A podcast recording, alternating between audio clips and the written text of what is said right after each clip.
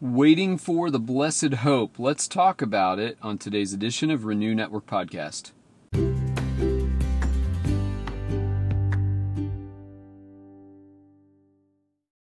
Greetings, my friends. Uh, glad to have you back for today's study. We're continuing on in Titus chapter 2. We're going to finish the chapter today looking at verses 11 through 15 and uh, going to be finishing up this section of uh, Paul's letter to Titus. Uh, but before we get into the word, let's have a prayer. Heavenly Father, we love you today. We thank you for this day, and we thank you for your presence in our lives uh, at every turn.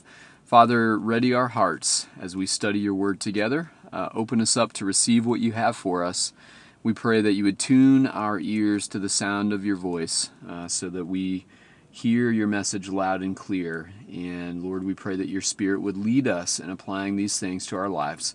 We want to grow to be more like you. We ask all these things in your name. Amen. All right, this is Titus 2 11 through 15.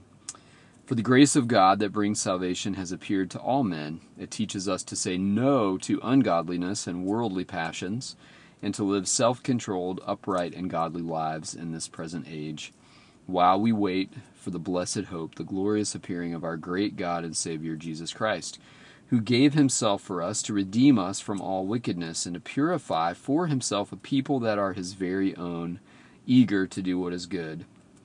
These then are the things you should teach. Encourage and rebuke with all authority. Do not let anyone despise you. All right. Paul is wrapping things up here in uh, chapter 2 in this section on what Titus was to teach to the various different groups making up the body of Christ uh, there on the island of Crete. Um, and I love what he says at the beginning for the grace of God that brings salvation has appeared to all men.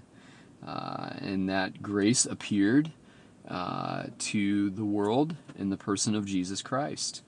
And um, when we commit ourselves to the way of Jesus, when we receive the salvation that He offers, when we acknowledge and proclaim our need for Jesus as Savior.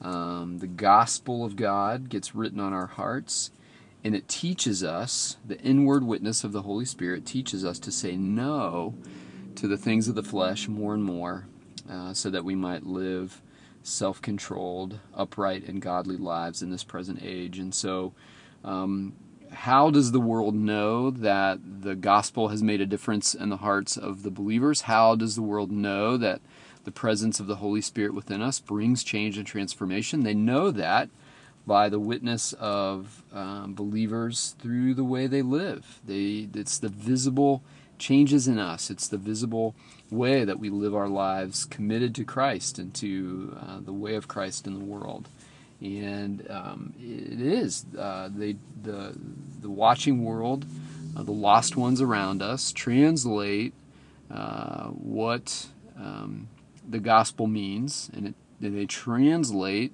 the truth and reality of God based on what they see in us and coming out of our lives. Um, and so um, Paul is reminding Titus to encourage the believers uh, to live self controlled, upright, and godly lives in this present age as a witness to uh, the work of God in them. Uh, our transformation is the best witness for the watching world. Um, Paul says, while we wait for the blessed hope, the glorious appearing of our great God and Savior Jesus Christ. And so the New Testament church was on the edge of its seat, waiting for the soon return of Christ after his ascension. Uh, the firm belief of the first century church was that Jesus was coming back and would likely be back in their lifetime uh, to resurrect the church from this earthly life and uh, to uh, um, bring about the epoch of eternity, the age of eternity. And uh, we're still waiting for Christ's return, and we still wait in that blessed and glorious hope of the appearing of Jesus once again. Uh, Paul reminds us what Jesus did for us in verse 14. He says, He who gave himself for us to redeem us from all wickedness and purify for himself a people that are his very own, eager to do what is good. Jesus is our Redeemer. It's his death on the cross and his ultimate resurrection that redeems us from our sins and from our wickedness.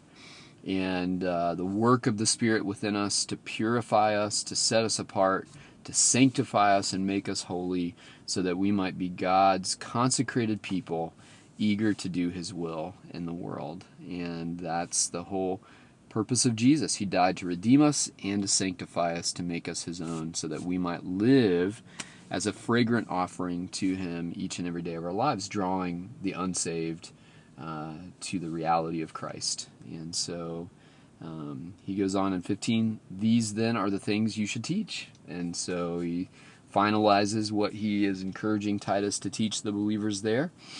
Uh, encourage and rebuke with all authority, and don't let anyone despise you. Probably a reference to his age and experience.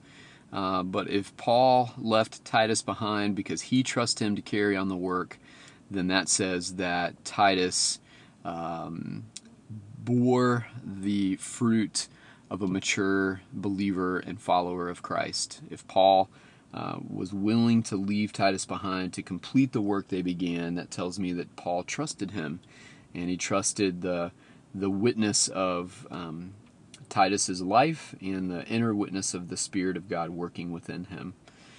All right, my friends, we've made it through chapter two. Uh, some good stuff, and I pray that as we continue to study in Titus, um, the insights and uh, lessons that we're learning together will continue to bless you. All right, thanks for listening. We'll catch up again tomorrow.